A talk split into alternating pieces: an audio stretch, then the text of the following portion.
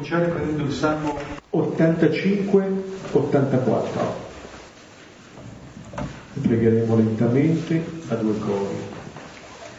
Nel nome del Padre e del Figlio e dello Spirito Santo. Amen. Signore, sei stato buono con la tua terra. Hai ricondotto i deportati di Giacobbe hai perdonato l'iniquità del tuo popolo, hai cancellato tutti i suoi peccati. Hai deposto tutto il tuo sdegno e messo fine alla tua grande ira. Rialzaci, Dio, nostra salvezza, e placa il tuo sdegno verso di noi. Forse per sempre sarai adirato con noi di età in età estenderai il tuo segno. Non tornerai più forse a darci vita, perché in te giudica il tuo popolo. Mostraci, Signore, la tua misericordia e donaci la tua salvezza. Ascolterò che cosa dice il Signore. Egli annunzia la pace per il suo popolo, per i suoi fedeli, per chi ritorna a Lui con tutto il cuore. La sua salvezza è vicina a chi lo teme e la sua gloria abiterà la nostra terra. Misericordia e verità si incontreranno, giustizia e pace si baceranno la verità germoglierà nella terra e la giustizia si affaccerà dal cielo. Quando il Signore elargirà il suo bene, la nostra terra darà il suo frutto. Davanti a Lui camminerà la giustizia e sulla via dei suoi passi la salvezza. Gloria al Padre, al Figlio e allo Spirito Santo, come era nel principio e ora e sempre, nei secoli dei secoli. Con questo salmo che riguarda coloro che tornano nella patria dall'esilio, coloro che sono stati deportati, canta la bontà del Signore che si esprime nel perdono. Sei stato buono, hai perdonato l'iniquità del tuo popolo, hai deposto tutto il tuo sdegno. Rileggere la propria vita, la propria esperienza, soprattutto la propria esperienza di liberazione, di poter tornare nella propria terra come un segno del perdono del Signore. È un invito a sperimentare quella che è la vera gioia che si sperimenta, dice il salmista, nella misericordia. Misericordia e verità si incontreranno. Ecco, stanno assieme. Non è che c'è misericordia perché non c'è verità. Ci sono tutte e due anzi si sperimenta pienamente la misericordia proprio laddove c'è verità, laddove si fa verità. Allora l'invito ad ascoltare che cosa dice Dio il Signore. Egli annunzia la pace. Quando il Signore largerà il suo bene, la nostra terra darà il suo frutto dove viene sottolineato a chi appartiene il primato in questa iniziativa. Anche qui nel perdono che abbiamo letto e perdonato l'iniquità del tuo popolo e cancellato tutti i suoi peccati, il Signore largerà il suo bene, allora la terra darà il suo frutto. Il prima spetta al Signore. C'è un primato da parte del Signore che è essenziale e che dà senso e offre la possibilità della nostra risposta, che è la risposta di una vita nuova, di una vita risorta. Il brano di questa sera cui Salmo ci ha introdotto è Marco 2, 13, 17. E come sapete, come al solito, è prima del versetto 13 c'è il versetto 12 con quel che precede, cioè il brano della volta scorsa, dove abbiamo visto il potere di Dio. L'unico potere che ha Dio è di perdonare. Però perdonare non è come quando si fa quel gioco, non so io, si chiamava la tana da noi, e voi. Sono fatti prigionieri, tutti quelli che non sono capaci di giocare, arriva il più bravo, il più furbo, alla fine tutti liberi. No, eh, cioè Gesù ha detto, quello lì che era paralitico, che sono perdonati i tuoi peccati, scusa, che, che peccati ho? Sapevo lui di averli come li abbiamo tutti. E come segno del perdono l'ha guarito. E poi gli ha detto prendi il tuo lettuccio e cammina e vai a casa tua. Cosa vuol dire? Fuori metafora. Il letto per il paralitico è il luogo di, contenzione, di schiavitù Così per il peccatore la legge è il luogo di schiavitù, perché trasgredisce la legge. Non è che gli dice adesso tu puoi trasgredire la legge tranquillo perché io ti perdono. Questo qui è prendere in giro Dio e gli uomini, quel che sta facendo costantemente, anche noi in Italia adesso, anche i vescovi, scusate. Eh, va detto perché è vero. Cioè il male è male e bisogna vergognarsi. E se non ti vergogni del male, resti nel male e giustifichi il male. Dio non giustifica il male, odia il male, perché ci fa male. Il male è ingiustizia, è morte. Uno non ama il male del figlio, ama il figlio che sta male, che è tutt'altro discorso, ma dice che sta male e lo può curare. Mentre noi invece diciamo che il male è bene. Capite lo stravolgimento? Allora lì Gesù si arrabbia moltissimo e sono contro gli ipocriti, i presunti giusti, io ho fatto nulla di male, come ho fatto nulla di male? Ho fatto tutto il male possibile e non ti accorgi neanche. Cioè è l'incoscienza. Per cui la legge è utilissima per svegliare la coscienza. Se uno non osserva la legge non può essere uomo, è una bestia. Cioè che male ho fatto? Sono divertito a rubare, a imbrogliare, a fotter tutte e tutti, eh, eh e mi pento perché potrei essere animale ancora più animale, ma non è umano. Se noi non arriviamo a vergognarci del male,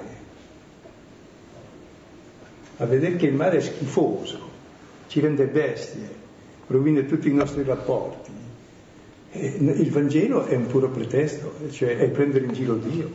Dio non può perdonare se tu dici io sono a posto e sono giusto, mi perdona se sono peccatore e mi converto dove la conversione è accogliere questo amore e cominciare a vivere di questo amore.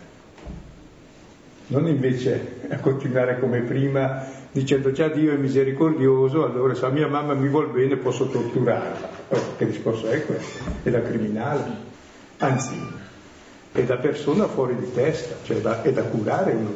E normalmente pensiamo così. Quindi prendi il tuo lettuccio e vai a casa, adesso puoi andare a casa dove c'è le relazioni, gli affetti, il luogo abitabile, la casa dove si può star bene e dove non ci si uccide, insomma, dove si vive, perché tu porti il lettuccio, cioè la legge che prima era il letto di contenzione, ora tu la porti, la osservi perché? Perché hai imparato a amare. Non so se capite cos'è il perdono. Il perdono ti fa davvero risuscitare, come quello lì gli ha detto sorgi nel tuo lettuccio e va. E stasera si riprende il tema del perdono, dove le polemiche con le leggi che fa Gesù non vanno intese in senso Gesù è polemico con la legge perché la legge è sbagliata, perché la legge è giusta e denuncia il male e quindi è fondamentale e finché uno fa il male è giusto che cada sotto la legge. Se poi scopre che c'è l'amore, smette di fare il male, esce dalla legge ma la osserva.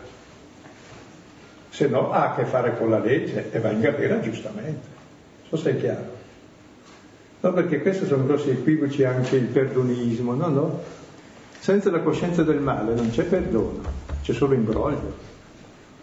Non c'è giustizia, non c'è verità e non c'è perdono. Non so se è chiaro.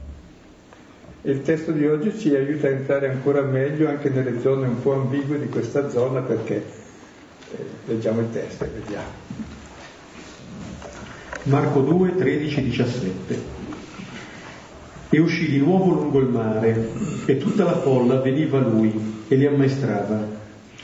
E andando avanti vide Levi di Alfeo seduto alla gabella e gli dice segui me e risorto lo seguì. E avviene che si sdraia a mensa nella sua casa e molti gabellieri e peccatori giacevano con Gesù e i suoi discepoli.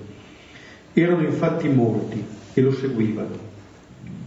E gli scribi dei farisei, avendo visto che mangia con i peccatori e gabellieri, dicevano ai suoi discepoli, perché mangia con i gabellieri i peccatori? E udito, Gesù dice loro, non hanno bisogno i sani del medico, ma i malati. Non venni a chiamare i giusti, ma i peccatori. Nel brano precedente vedevamo Gesù che era nella casa di Pietro, simbolo della Chiesa, che manda il paralitico a casa sua, perché ogni casa è chiesa, dove c'è riconciliazione. Ora vediamo Levi il peccatore che accoglie Gesù nella sua casa. Cioè, sempre sono scene di casa. E Dio sta di casa dappertutto, dove è accolto. E le scene sono due, uno Gesù che cammina e chiama Levi il peccatore, che lo segue, e la seconda è Gesù che mangia con Levi e tutti gli altri suoi amici peccatori e i giusti brontolano giustamente. Versetto, versetto 13 e uscì di nuovo lungo il mare e tutta la folla veniva a lui e li ammaestrava. Ecco, la prima cosa che Gesù fa è questo uscire.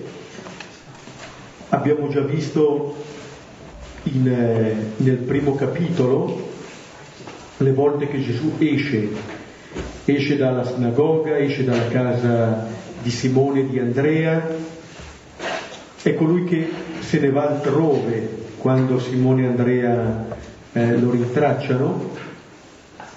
E anche adesso esce, esce dalla casa dove è avvenuta la guarigione del paralitico è il verbo tipico per l'Esodo, è il verbo della liberazione per quanto riguarda Israele. È come se seguendo questo Gesù anche noi possiamo incamminarci verso questo esodo, verso questa liberazione. Non solo, questo fatto ci dice che ciò che avviene avviene grazie a questa uscita di Gesù. Cioè l'iniziativa di questo incontro parte da questo uscire di Gesù. In genere c'è sempre qualcuno che compie il primo passo. Con Gesù in questi incontri compie il primo passo, come era avvenuto con i primi quattro sul mare, nel primo capitolo. Così anche qui c'è questo uscire, che richiama anche come sarà di fatto poi la Pasqua, perché qui siamo in presenza della Pasqua per Levi, di una persona che rinasce a vita nuova. Cioè la parola uscire è fondamentale, la prima cosa che facciamo prima di venire al mondo, per venire al mondo, è uscire dalla madre. E tutta la vita è un'uscita fino a quando usciamo dal grembo della madre terra per tornare in una situazione più bella, perfettamente figli di Dio. Quindi questo uscire, mentre noi eh, preferiamo sempre rintanarci, anche ogni, ogni relazione è uscire da sé. Ed esce di nuovo lungo il mare. Ecco, questo colloca di fatto il luogo di quello che sarà l'incontro. È il mare eh, che richiama anche questo da vicino l'esodo, ma per quanto riguarda queste persone è il luogo della loro quotidianità. Cioè l'incontro con il Signore, con Gesù, non avviene in un tempo sacro o in uno spazio sacro. In un certo senso non ho bisogno di cambiare ambiente, di avere dei momenti particolari per incontrare o meglio per essere incontrato da Gesù. Lo incontro in quella che è la realtà. In un certo senso, se ho bisogno di lasciare la realtà per incontrare Gesù, vuol dire che forse non lo sto incontrando nella verità, perché non ho bisogno di luoghi particolari, di luoghi cosiddetti sacri, perché altrimenti è come dire ci sono i luoghi in cui c'è e degli altri luoghi in cui non c'è. No, ogni luogo che io vivo può essere abitato da questa presenza. Non devo mettermi in ricerca di chissà chi o di chissà che cosa. L'abbiamo visto anche nel primo capitolo con i primi quattro chiamati. Lungo quel mare, quelli lavoravano, erano pescatori. E Gesù li incontra lì. E per dirla tutta, nella sinagoga incontrerà soltanto che decidono di ucciderlo e nel tempio entrerà solo con la frusta. Sì, sì. Sembra paradossale, ma di fatto questi sono i luoghi dell'incontro. Perché, perché Dio, se Dio c'è dove noi pensiamo che non ci sia, voglio dire, noi siamo dove siamo. E se Dio è Dio non ci può essere nulla dove Lui non c'è. E più il luogo è lontano da Dio, più Dio deve essere presente, se no non c'è nulla. E se puoi dire amore, uno che ama pensa più al figlio che manca che agli altri, tutto sommato. Quindi il più lontano non è che vale la geometria che siamo qui distanti. Io sono distante da te quanto tu da me. Non è vero. Perché per Dio più uno è lontano, più gli è vicino. Questo uscire da parte di Gesù fa in modo che tutta la folla possa andare a Lui. In un certo senso adesso non c'è più nemmeno l'impedimento delle mura, tutti possono andare, ma proprio perché lui si muove, proprio per lui, perché lui esce. Questo fatto del primo passo che compie Gesù, da un lato è fondamentale, dall'altro ci fa vedere la potenza che ha questo, perché è lui che smuove qualcosa nel rapporto. Quante volte nelle relazioni, magari chiamati a fare il primo passo, uno attende che siano sempre altri a farlo, perché spetta loro. Gesù tranquillo, esce e rende possibile il fatto che la folla possa venire a lui. Questa è la risposta. La sua uscita consente questo. Scusa perché mi veniva in mente una categoria, che Gesù era nella casa di Cafarno di Pietro che è simbolo della Chiesa e lì i teologi, gli scribi e noi, e i, farisei che osservano le leggi, dicono che bestemmia, questo in casa. Esce da lì e dove va? Nella casa del peccatore. E lì ancora gli scribi e i farisei che si mettono a criticare. Dappertutto. Lui sta di casa col peccato, vedremo. Cioè, è bella anche questa immagine di chiesa, che la chiesa non è il luogo dove a lui gli va particolarmente bene, se stiamo chiusi lì. Ha dovuto sfondare il tetto per calar giù quello. E lui esce e lui sta di casa presso l'ultimo dei fratelli. E noi le seguiamo fino lì per pur di criticare. Li ammaestrava. Ora tutta la folla va da lui e lui li ammaestra. Cerca di renderli sempre più discepoli come abbiamo visto anche altre volte, non viene detto che cosa Gesù dice, o meglio, non viene detto in maniera diretta, ma quello che dall'inizio del Vangelo si dice è che Gesù annuncia il Vangelo nella sua persona. In un certo senso appunto è la vita stessa di Gesù che parla. Quello che segue dopo sarà di fatto l'annuncio, il Vangelo, per dire una cosa circa li ammaestrava, e non è tradotto giusto, credo, io non, non, ho abitato a Napoli, ma si dice che li imparava, eh, per dire che insegnava, ecco lì imparava, che è, è, la, è la parola imparare, perché ci insegna a imparare, non a essere maestri, non so se mi spiego. Non chiamate nessuno maestro, sono tutti discepoli, il discepolo è quello che dice, che impara, che ha la disciplina di imparare. Li imparava. E anche gli apostoli sono discepoli, anche il Papa è discepolo, non maestro. Se crede essere maestro balla tutto. Se è discepolo impara a essere figlio dal figlio e allora è cristiano, se no non è più cristiano.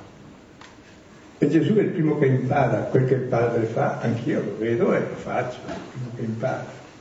Quindi è bello questo essere discepoli. E siamo costantemente gente che impara, quando uno sa già tutto o è morto e allora si accorge che invece di rimanere infinito, di sapere o è scemo. Oppure un bravo religioso perfetto, che ha le definizioni esatte e si mangia le sue definizioni. Vediamo il versetto 14. E andando avanti vide Levi di Alfeo seduto alla gabella e gli dice segui me e risorto lo seguì. Ecco, andando avanti, in un certo senso non basta nemmeno la folla, esce anche dalla folla.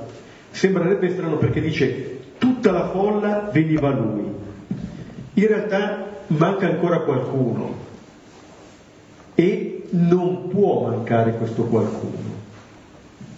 Da questo incontro nessuno viene escluso, nessuno.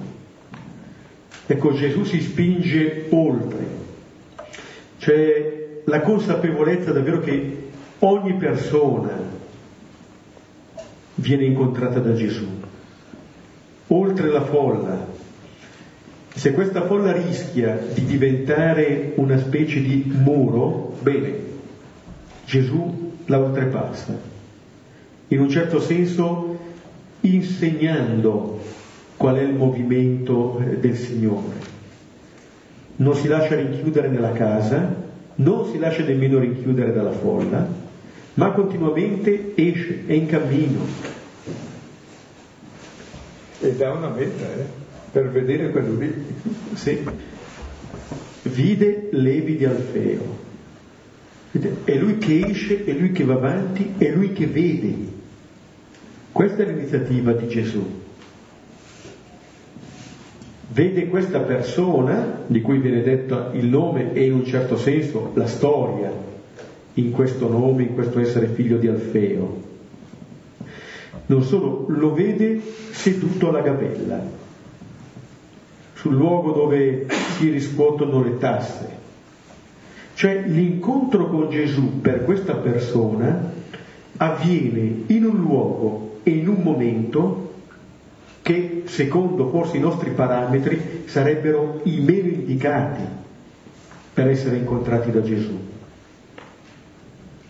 Perché il luogo e proprio ciò che sta avvenendo in quel momento, potremmo dire, segna per certi aspetti una massima distanza da parte dell'uomo, perché da buon pubblicano, Levi, pubblico peccatore, non solo è così, ma sta facendo così. Non è che sta lavorando, ah vabbè, già quando c'erano i pescatori, potremmo dire, è un'attività profana, già quello lasciava un po' stupiti, però poteva anche andare. Qua non è un'attività profana quella di, di Levi, è impura. Levi sta facendo qualcosa che non dovrebbe fare.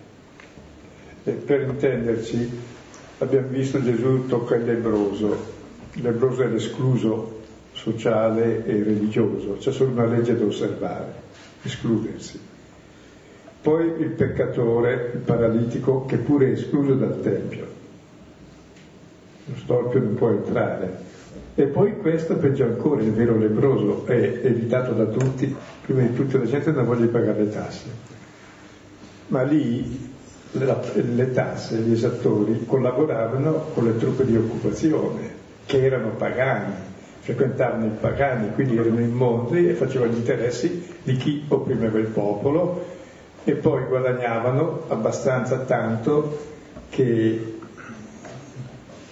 quando Zaccheo in un brano parallelo incontra Gesù dice se qualcosa ho frodato restituisco il triplo, deve aver frodato tanto e guadagnato tanto per poter dar via tanto. Il di più che mette insomma è, è tutto guadagno pulito. Quindi è odiato da tutti. E i pescatori che andavano lì a pagare le tasse tra l'altro. Quindi... Per cui questo vedere da parte di Gesù questa persona che è lì seduta al banco delle imposte, a questa gabella. Lo vede e poi gli rivolge la parola. Anche in questo rivolgere la parola potremmo dire Gesù vede qualcosa che gli altri non vedono. Perché in un certo senso uno potrebbe vedere Levi seduto al banco delle imposte e inchiodare quella persona al suo banco, alla sua gabella. Come dire, io di quella persona vedo il passato di quella persona, vedo ciò che ha fatto, posso dire tutto quello che ha fatto e condannarlo. Gesù vede Levi, ma gli dice qualcosa. In un certo senso, quel qualcosa che gli dice segui me è come se facesse, eh, ci facesse comprendere che Gesù vede le possibilità di quella persona, non solo il passato, ma gli apre un futuro a quella persona. È un modo di guardare completamente diverso, lo vedremo poi anche più avanti. Questo Levi che è seduto alla gabella, cioè, come gli scribi dei farisei nel brano precedente, che erano seduti quando Gesù perdona il paralittico, a far vedere davvero chi sono i veri malati. E allora, per certi aspetti, è vero che anche Levi, di fatto qui, è il paralitico in questione, seduto, bloccato a quella gabella, ma in un certo senso, come il paralitico, è uno che ha coscienza della propria situazione. Allora, non è che stare lì seduto a quella gabella sia la cosa giusta, no?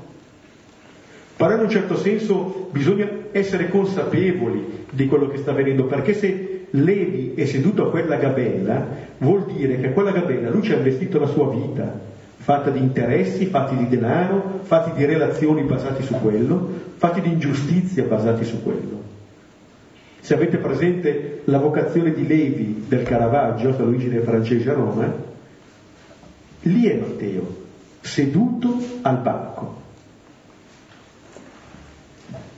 Potremmo dire, non è un Matteo che quella mattina ha deciso di cambiare vita, stava facendo la sua vita di tutti i giorni. E mi viene in mente, visto che oggi è anche la conversione di San Paolo, quando Sant'Ignazio degli esercizi eh, dice nei modi di fare una scelta, c'è qualcosa di indubitabile a volte nella chiamata. E lui dice come quando il Signore è lui che chiama direttamente. Lui dice ma come fa il Signore a chiamare direttamente? E lui fa due esempi, Levi e San Paolo. Non ho fatto approfonditi studi, ma la cosa che li accomuna è che non solo queste persone erano peccatori come gli altri, ma che l'incontro col Signore per loro avviene proprio in un certo senso mentre stanno peccando non quando hanno cominciato un cammino di conversione o quando non sta facendo il peccato. Questo è seduto alla gabella, quell'altro sta andando a prendere prigionieri cristiani e lì incontrano il Signore. Dicevamo le volte scorse, quando c'è il lebroso, il paralitico, il limite come possibilità di incontro, il peccato come possibilità di incontro, perché lì conosco chi è il Signore. Anzi, poi vedremo alla fine delle polemiche che l'unico luogo di conoscenza del Signore è il peccato. Non perché dobbiamo avere sensi di colpa o perché dobbiamo fare dei peccati se non ne abbiamo, ne abbiamo abbastanza, è prendere coscienza che il male è male. E il male è veramente il limite indebito che ci, che ci azzera, ci distrugge. E lui ci chiama e ci ama proprio dove noi ci distruggiamo e quindi qualunque male facciamo, anche autodistruggerci, anche mettere in croce lui, lui ci ama ed è possibile il riscatto, però nella coscienza del male. E l'unica conoscenza di Dio che abbiamo è nella coscienza del, del peccato. Tutti conosceranno il Signore dal più piccolo al più grande perché? Perché perdonerò il loro peccato. Filemia 31-34. Mi viene in mente che proprio a differenza del lebroso e del paralitico, che quelle sono malattie che in un certo senso la persona subisce, qui siamo in presenza del male, cioè c'è una volontà, c'è un compimento da parte della persona, è una paralisi ancora più radicale, perché la persona qui è implicata in quello che sta compiendo. Allora, come diceva prima Silvano, il fatto di prendere consapevolezza di questo male primo passo per essere liberato da questo, altrimenti non mi accorgo neanche. E Gesù lo chiama e gli dice segui me. Due parole molto semplici dove è condensata tutta la vita cristiana. Il discepolo di Gesù è colui che accoglie questa parola di Gesù, segui me. Dove il verbo del discepolo potrebbe dire è imparare, no? È seguire. Non imparo una dottrina, seguo una persona. Ma in un certo senso è quello che eh, ci riempie non è mettere dentro nozioni de- nella nostra testa, idee magari anche belle, anche sante, no. È sperimentare che nella nostra vita passa questo Gesù come è passato su quel mare. Le idee belle e sante. Oh, oh, sì. Idee belle e sante, oggi ho letto un articolo testimoni che parlava del progetto di evangelizzazione dei prossimi dieci anni fatto da uno, eh, l'articolo che un po' se ne intende, dice sono tutte idee belle, giuste e sante, ma se quella lì è l'educazione è fatta solo di idee, ma è pazzia questa, che nessuno capirà niente di questo, perché la fede non sono le mie idee, è seguire Gesù in un cammino, in un'esperienza, negli incontri. Cioè, poveri noi da lì è il progetto educativo dei prossimi dieci anni alla fede, mettere in testa le verità e le dottrine inalienabili. Avete visto in giro le dottrine al spasso voi, le verità inalienabili e poi vivete di quelle? Viviamo dei modelli, questo sì purtroppo, e vedere quelli vergognosi perché sono vergognosi e non seguirli, e seguirli altri, ma e seguire è un paio di piedi, non di idee fisse un'ideologia. Il cristianesimo non è un'ideologia, è una persona che segui, perché la ami per diventare come loro. E fare del cristianesimo un insieme di dottrine, fare un'ideologia, cioè si chiama docetismo. Cioè. È la prima eresia, di ridurre Dio alle tue tre idee, ma quello non è Dio sulle tue idee. E scambiare le proprie idee per Dio sono idoli. E poi magari sono cose che non sono incrollabili, come i muri a secco, se sono di pietre immaginarie non crollano mai, più o meno come le sane dottrine, non crollano perché non esistono. Mentre invece è la realtà, scusa. Perché stiamo vivendo anche in una situazione grave su questo, che sempre siamo catturati dalle immagini, dalle idee e non invece dalla realtà e dalla quotidianità di seguire davvero questo cammino mi viene da dire, ascoltati, se Levi avesse visto delle idee quel mattino sul mare, non si sarebbe mosso, sarebbe rimasto lì. Giustamente. Non sono, sono le relazioni, è l'essere incontrato così che cambia, per quanto riguarda eh, la prospettiva di Levi, che si sente dire segui me. Potremmo chiedergli perché l'ha seguito, di che cosa era in attesa, quali sono le cose che ci muovono dentro, quali sono le cose che ci portano ad una decisione. Brevemente è come quando Gesù racconta la parabola in Matteo 13,44 del tesoro nascosto. Poi va pieno di gioia, vende i suoi averi e compra. Cioè l'esperienza è questa, dell'aver scoperto un tesoro. Qua potremmo dire reciproco, perché da una parte Gesù è il tesoro di Levi, dall'altra parte Levi è il tesoro di Gesù. Ognuno lascia per incontrare quell'altro.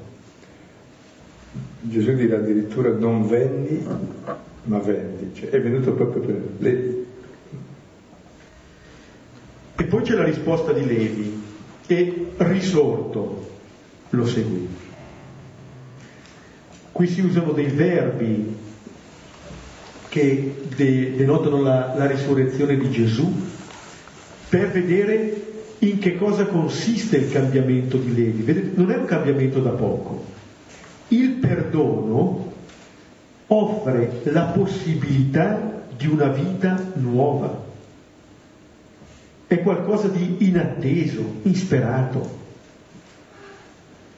Cioè è come vedere davanti a sé un muro e a un certo momento invece questo muro si apre e si può andare.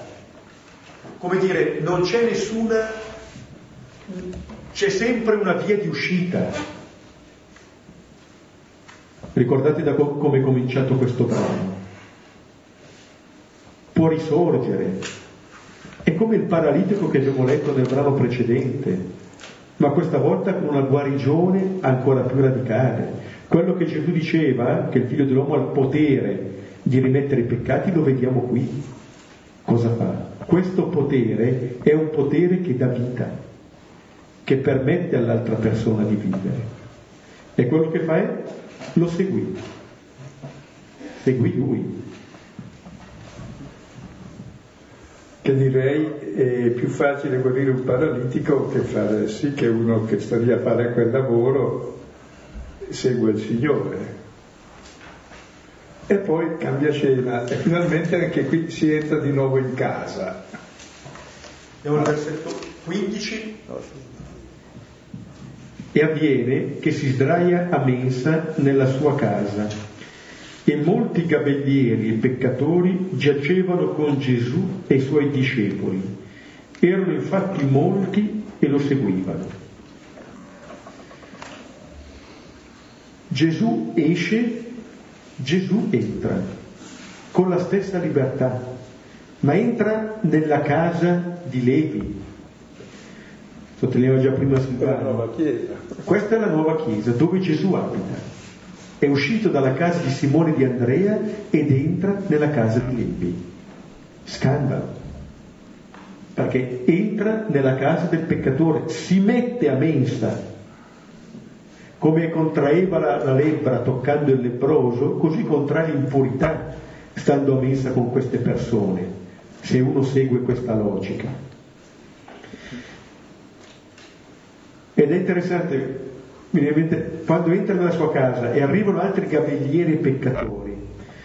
Questo direi è da parte di Levi una grandezza, perché spesso, anche attualmente, quando uno cambia o si converte, sembra che come sport preferito abbia quello di subito rinnegare e giudicare le persone con cui prima era solidario.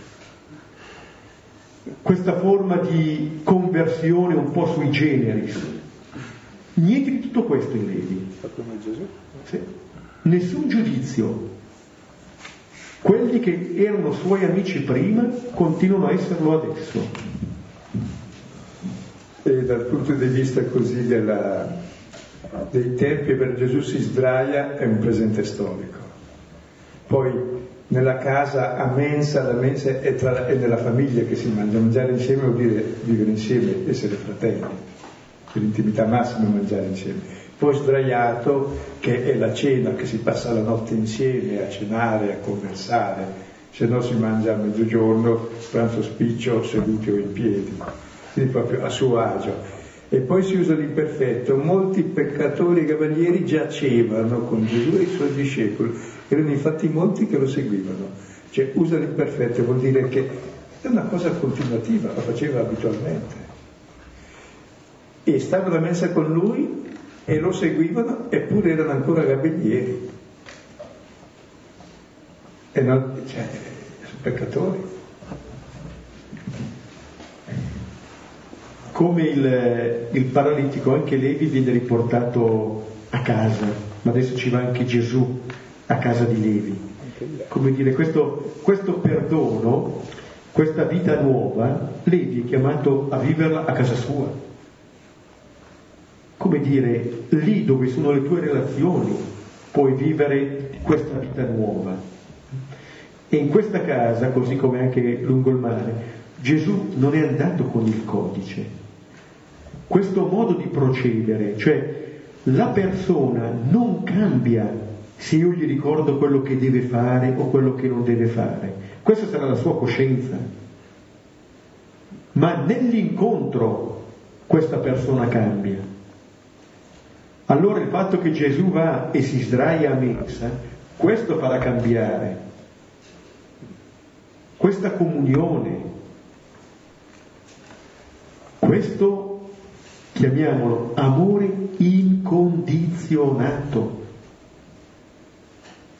Gesù non dice a Levi, Levi, se cambi vita possiamo diventare amici. No. In un certo senso Gesù gli dice ti sono amico. E questo cambia la vita di Levi. Ed è bello vedere eh, come Levi assume lo stesso stile con i suoi compagni, lo stile di Gesù. Li invita a casa insieme. Sono anche loro come me. E anche per loro la gioia di uscire dal male, di uscire da queste paralisi. Ma non li giudica, non li condanna, sono come me. Cioè, avere la coscienza del proprio peccato rende solidali con tutti gli uomini.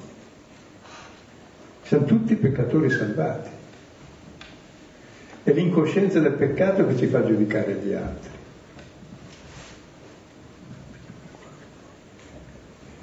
E tra l'altro qui c'è sotto il problema perché la mensa con Gesù e i discepoli cosa vi richiama? Gesù seduto a mensa con i discepoli prese il pane, spezzò, diede e mangiarono. C'è l'Eucaristia. Cosa facciamo? Quei peccatori nella Chiesa li dobbiamo escludere? E sì che lo seguono zoppicando, ma insomma sono lì che camminano, cercano e sanno di essere peccatori almeno però. Cosa faccio? Li condanno, li giudico? Sì, infatti faranno così gli scrive i farisei che Gesù invece giudica. Vediamo gli ultimi due versetti, 16 e 17. E gli scribi dei farisei, avendo visto che mangia con i peccatori e i gabellieri, dicevano ai suoi discepoli, perché mangia con i gabellieri e i peccatori? E udito, Gesù dice loro, non hanno bisogno i sani del medico, ma i malati. Dico una cosa prima, poi. E in genere si trova scribi e farisei. No, qui invece avete notato che non sono scribi e farisei, ma scribi dei farisei. Gli scribi sono quelli che sanno tutto, i farisei sono quelli che fanno tutto il bene, ma i primi sanno e non fanno, i secondi fanno e non sanno. Questi sanno e fanno, sono i top. Non hanno bisogno i sani del medico ma i malati non venni a chiamare i giusti, ma i peccatori. Ecco, ci sono questi scribi dei farisei. Certo, in tutte le case. Sì, sono sempre, arrivano sempre. Quando, meno, quando uno meno se l'aspetta sono lì. Anche nel deserto. Ce li portiamo dentro. Sono parte di noi. Allora sono lì e cosa fanno? Avendo visto, anche qui non solo Gesù vede, anche questi vedono ma c'è modo e modo di vedere. Loro, il, il loro sguardo è lo sguardo del giudizio, di chi giudica, ben diverso dallo sguardo di Gesù che vede Levi. E ha visto, hanno visto che mangia con peccatori e gabellini. Ecco, eh, potremmo dire, in questo sguardo c'è la condanna di Gesù oltre che dei, dei gabellieri dei peccatori, ma quelli già lo si sapeva. Di Gesù no. Ecco, vorrei vedere un po' più chiaramente qual è la condanna che fanno gli scrivi dei farisei, cioè le persone giuste, contro i peccatori, che sono uguali a loro.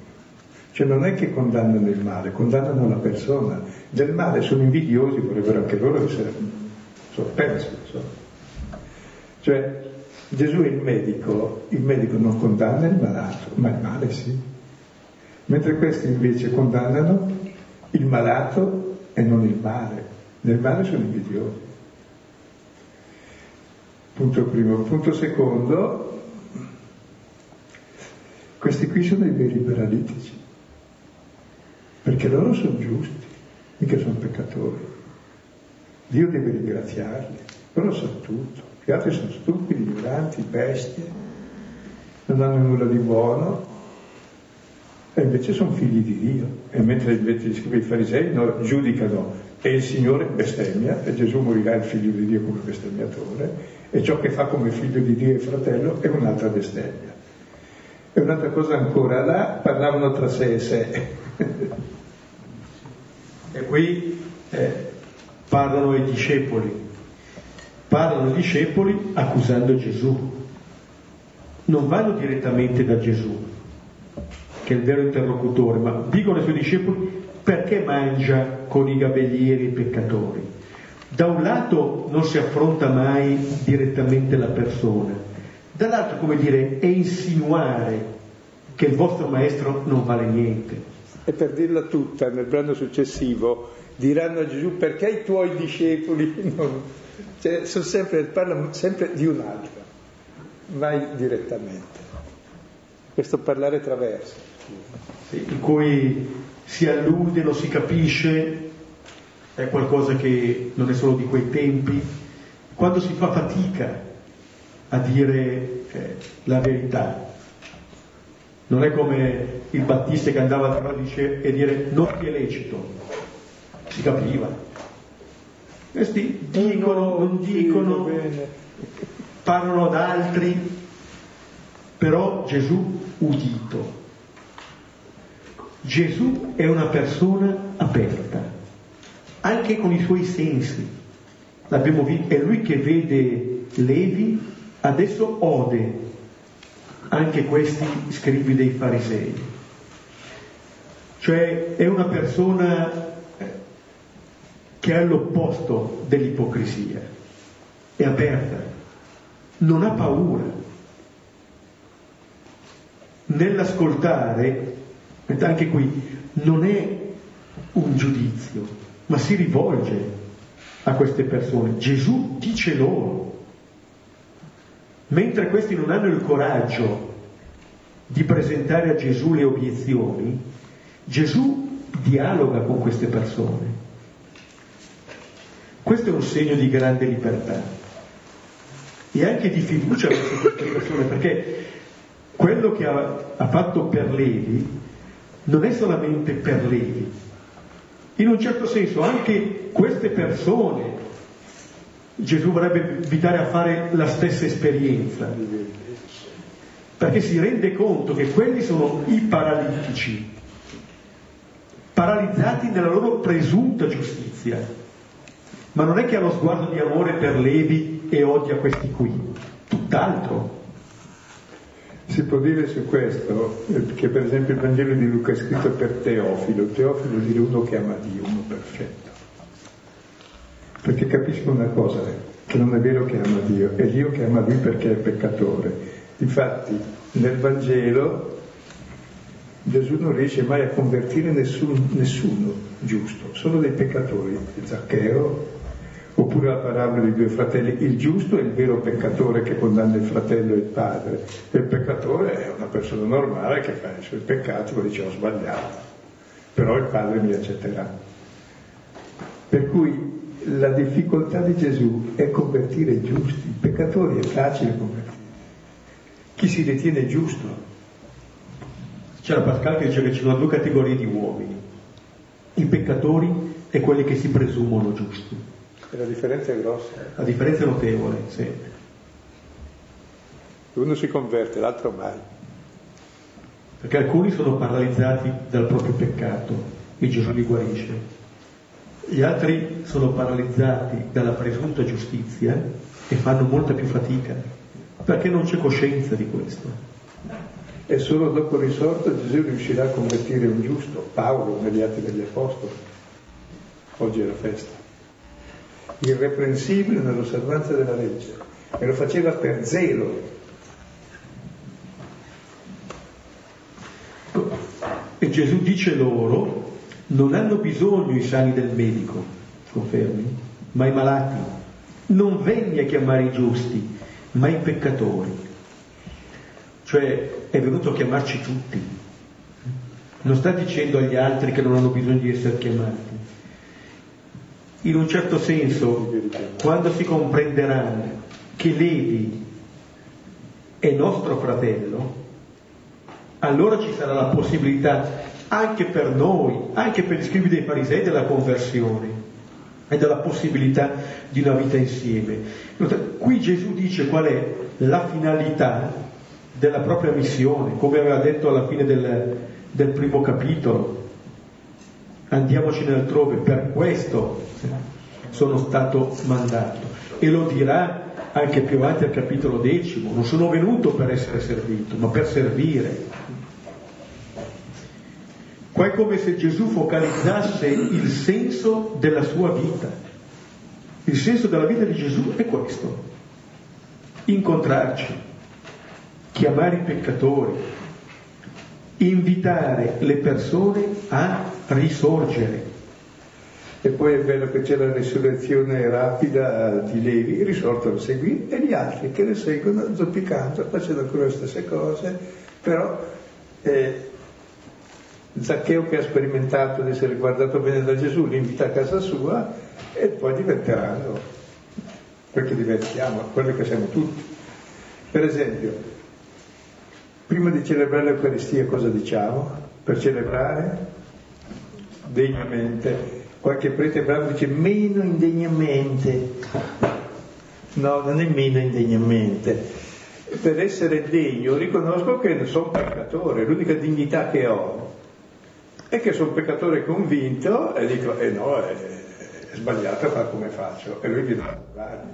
Se invece vuole essere perfettino meno indegnamente, così vai a fare la comunione e dici non sono degno, ma scusa, se non sei degno perché vai? Appunto perché non sono degno, non vado a ricevere il salario dei miei meriti. Amore, il perdono e la misericordia, questo sguardo di Gesù. Mi viene in mente, forse l'ho già detto, eventualmente mi scuso, ma sul ponte di Castel Sant'Angelo, dove ci sono gli angeli a Roma, c'è l'ultimo angelo verso il castello, che ha la lancia del Bernini, sul piedistallo hanno messo delle citazioni. E la citazione sotto questo angelo è della vulgata del Cantico dei Cantici. Vulnerasti cor meum, mi hai ferito il cuore hai ferito il mio cuore. È quello che dice lo sposo alla sposa del cantico dei cantici. Come dire che il massimo male, il mio peccato, ha questa risposta da parte del Signore. Hai ferito il mio cuore. Come risposta c'è questa dichiarazione d'amore. È l'esperienza che Levi fa quella mattina Gesù chiamando, dicendo segui me, gli stai dicendo hai ferito il mio cuore. Ora, in questo non c'è nessuna legge che ci può portare. Nessuna legge mi può spiegare qualcosa dell'amore, nessuna. Forse la coscienza del mio peccato mi può aiutare a sperimentare qualcosa di questo amore. Mi può far sperimentare che è venuto a chiamare i peccatori quello che si diceva adesso della dignità o meno, della mia indegnità. Mi è piaciuta molto la tua espressione che ti è sfuggita che non c'è nel testo, quella mattina, è vero, perché è il giorno nuovo, cioè, non, non, c'è nel testo, non ti sono andato a vedere, sì, ma è vero, è chiaro che è la mattina, prima non si era, per lui tutti i giorni erano uguali, quello invece è il nuovo giorno in cui veramente sorge il sole, in cui nasce. Sì. Ci possiamo fermare qui, rivediamo un attimo il testo e poi condividiamo ciò che abbiamo sentito.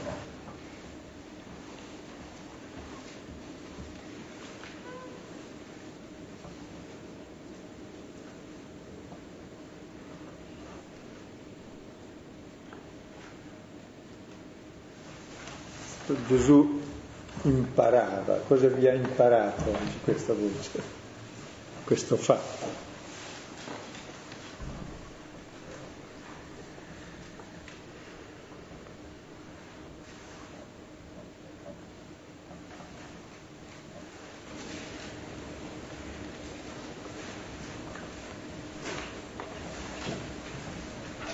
Io ho fatto un'esperienza strana questa sera. Eh, perlomeno strana rispetto a altre volte che ho letto questo brano. Eh, ho sentito la, così, grande dispiacere per, per gli scrivi dei farisei. Non ce la fanno proprio a, a capire Gesù. Io sono stato in, in, a Cafarno lì e me lo ricordo quel posto. E vedo un po' lì, perché la cosa che mi ha colpito è loro dicono a, ai discepoli che peraltro sono fuori perché, perché, loro non sarebbero entrati quindi noi siamo fuori con eh, cioè loro non, non, dicono perché Levi mangiano i peccatori perché Levi un peccatore mangia con i peccatori. Loro dicono perché Gesù mangia con i peccatori. Cioè la cosa li colpisce e in qualche modo loro portano così ho sentito questa cosa qui loro portano nel, nel cuore che Gesù non dovrebbe essere lì. Cioè, lo riconoscono come, come, come, giusto e si stupiscono enormemente del fatto che è lì. Non riescono proprio a, a, a, a vederlo, questa cosa. E, mi ha colpito, mi ha un po' rattrestato. Non ce la fanno forse ce la mettono anche, ma non, non, non riescono, non ce la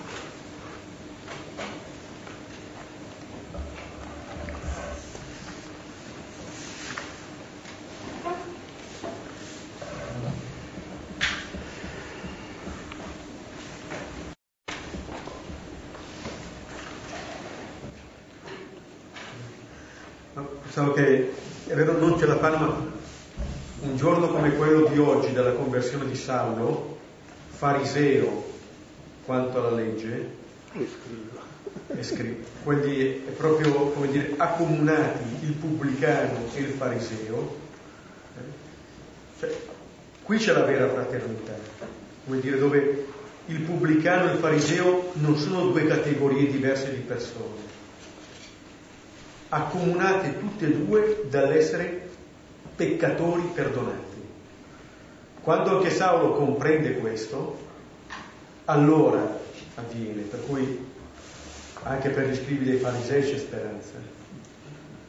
È vero però questo che della, della maggior fatica, ma tanto è vero che per quanto riguarda Saulo, mentre questo è seduto al banco delle imposte, quello sta credendo di rendere culto a Dio pre- facendo prigionieri questi, ammazzando i cristiani. Questo è il punto.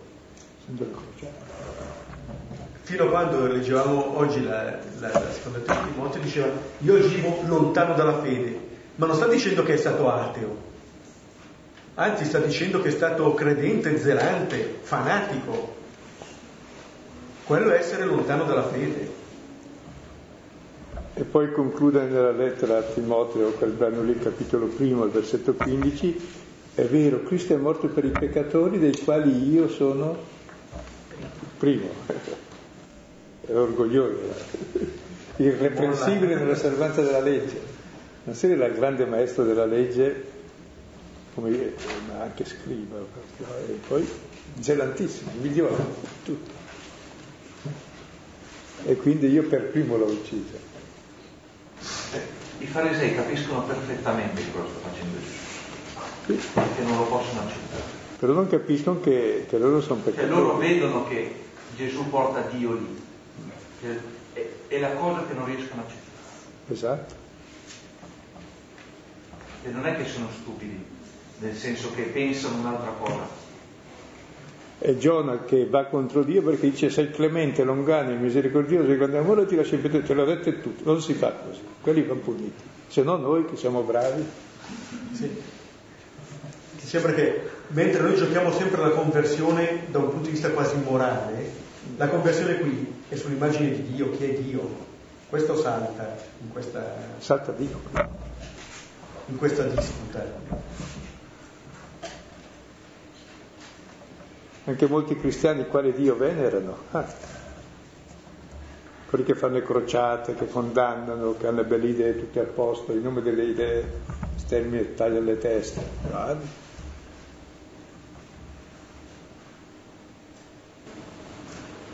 Sempre a me colpiva questo,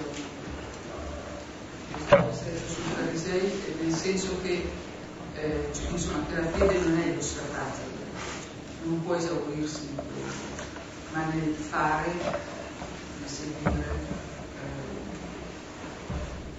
la volontà di Dio. Che amare il prossimo, che amare il prossimo non giudicare, non condannare. E anche questi eh, levi, voglio dire, non è che sì, cioè lui ha una risorge, no? ha una conversione. Ma mi sembra che proprio come è messo qui non c'è il miracolismo, che a me proprio non piace neanche, no? E sembra sempre quella roba da mago che detesto, che vengono spesso raccontate così. Cioè questo sta continuando a frequentare le persone prima, ma, ma forse lo fa con una consapevolezza, che sono come me. diversa, eh, no?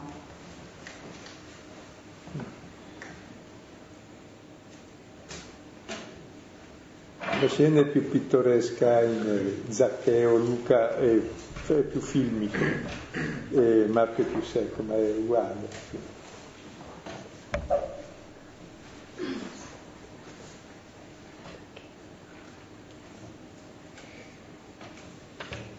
Che vuol dire che nessun giusto si salva, chiaramente, perché non vuole essere salvato perché io sono posto.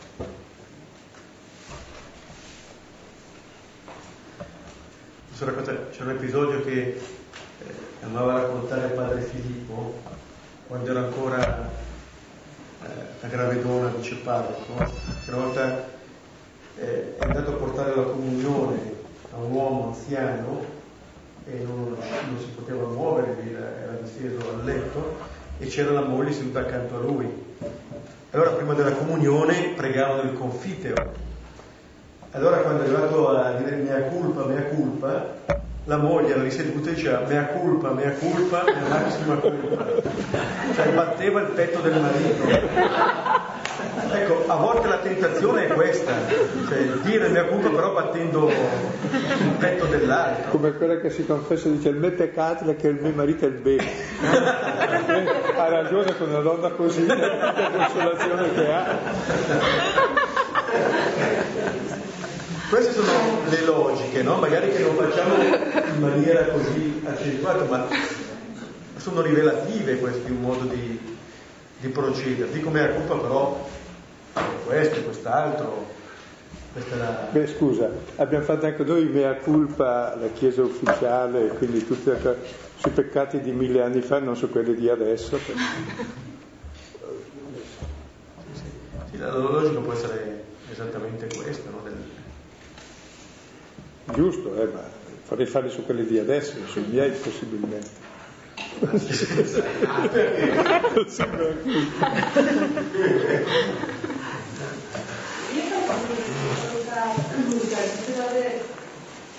ho preso di valutare l'importanza dell'esperienza, no?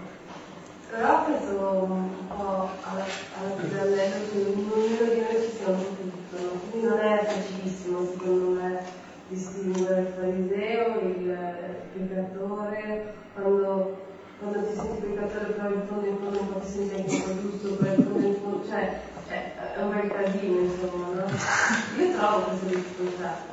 Cioè, nella logica mi funziona tutto, E cosa fa uscire da questa difficoltà? Non che risolva, non che ci cambi, ma cambia il modo di vedere, che non sono io che mi guardo, ma guardo come mi guarda lui. E comincio a guardare me e gli altri con un altro sguardo, e lì la conversione. Perché se io mi guardo e guardo gli altri come guardi me, infatti ami il prossimo tuo come te stesso, critico gli altri perché critico me non accetto gli altri perché non accetto me, sono simile a me, lo detesto, ma sto io. Cioè, invece proprio la vera conversione è cambiare occhio su di sé, avere l'occhio. Qui. Ah? Vedete, qui, qui è il gioco dell'occhio di lui che vede. Vede e dice. Io, io mi ritrovo molto, cioè, su quelle, cioè, sulla vita che sto facendo io, eh, non so, sul sul lavoro, così in famiglia. Eh, mi ritrovo molto solamente l'atteggiamento dei, dei farisei, dei, degli scrivi. Nel senso che trovo trovo che non è facile, cioè, non, sono, anche se tante volte ti impegni per avere, vedere gli altri, gli altri con, con un occhio fraterno così, poi nella fretta, nella frenesia del, delle cose da fare così, eh, è facile um, parole così giudicare. E poi anche come dice, dicevi tu, dicevate che alcune volte senza sotterfugi, cioè alcune volte non si, non si ha neanche il coraggio alcune volte di, di dire così, magari si parla con un collega così, oh ma io guarda che non sto dicendo, non voglio che però ma sai, così, e intanto boom, boom, boom, così c'è questo atteggiamento così, non, magari il silenzio è difficile, cioè il giudizio è proprio iscritto, è una cosa iscritta dentro, per questo che non lo so, che io oggi non sono andato a messa, però ieri sono andato a messa per dire, il Vangelo di, di, dell'altro giorno,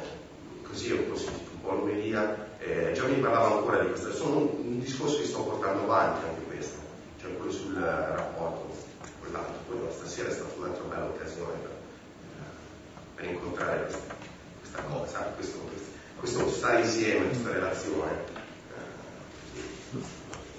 Circa poi la relazione, questo pezzo di Vangelo, dice questi stanno con Gesù.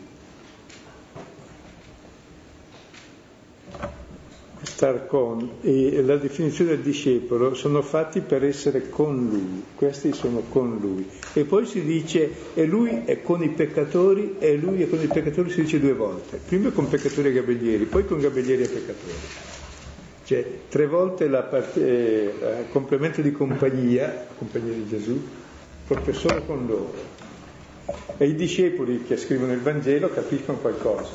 I discepoli sono stati fatti per essere con Gesù perché? Perché sono così.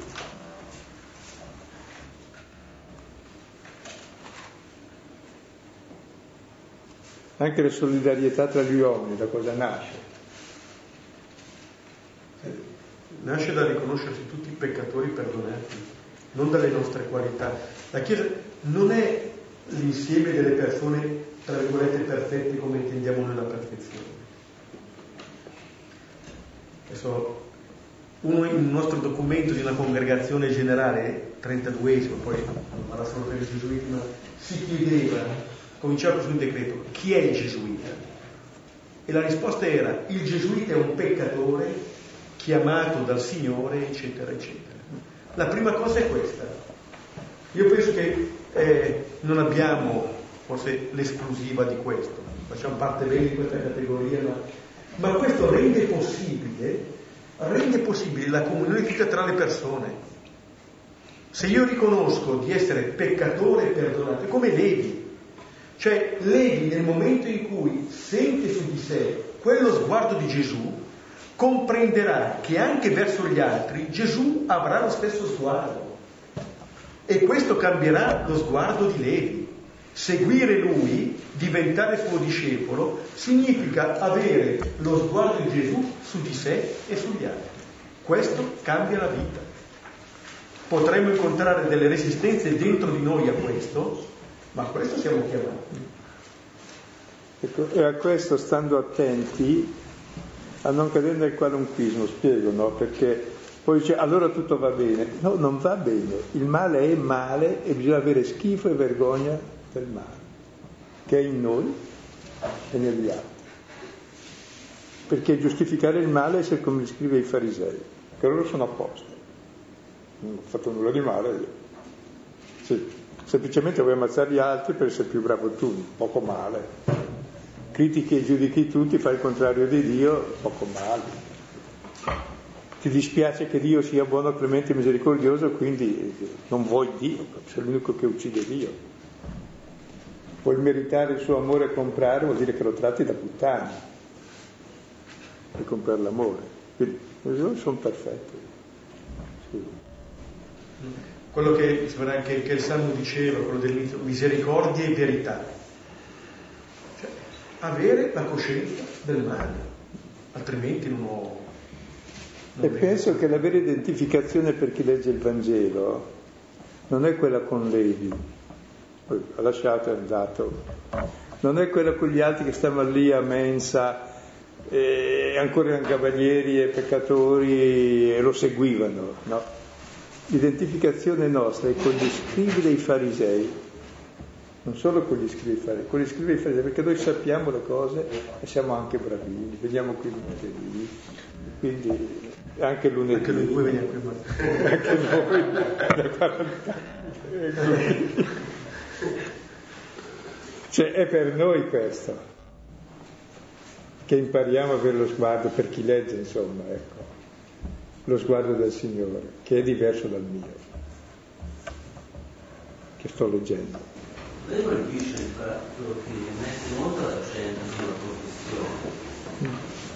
Cioè, poteva dire solo peccatori, invece è detto anche i cavalieri. Mentre quando, quando in qualche modo sceglie i primi apostoli parla solo di pescatori e non ci mette dentro i peccatori e non, non riesco a capire se c'è un giudizio morale. Sì, perché il gabelliere era l'escluso, era l'odiato per eccellenza da tutto il popolo, perché è uno dei tuoi che collabora con gli altri, che sono pagani, vive da pagano, sfrutta i suoi, deruba i suoi a nome del... sono quelli da eliminare, sono i nemici del popolo. Erano quelli che Simone lo Zelota e Giuda li avrebbero pugnalato subito, lì sull'istante. Infatti l'ha chiamato dopo loro. aveva chiamato prima quattro che erano più o meno così, pescatori, e sono peccatore. Quello zelota è giusto. Capitava un giusto prima, li faceva fuori tutti.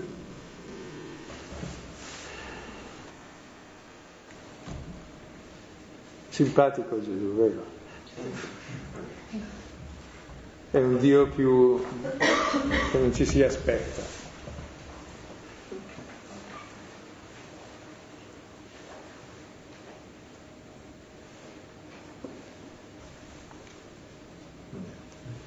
Dice, vedendo i preti e i vescovi non sembra così simpatico, però non è lo stesso. Beh, poi la, sua, la fine di Gesù sarà la fine non di un giusto, ma sarà la fine di un giusto. È un malfattore, perché è giusto. Ah, ma è giusto. Esatto. Cosa ha fatto di male, scusa? Solo ucciso.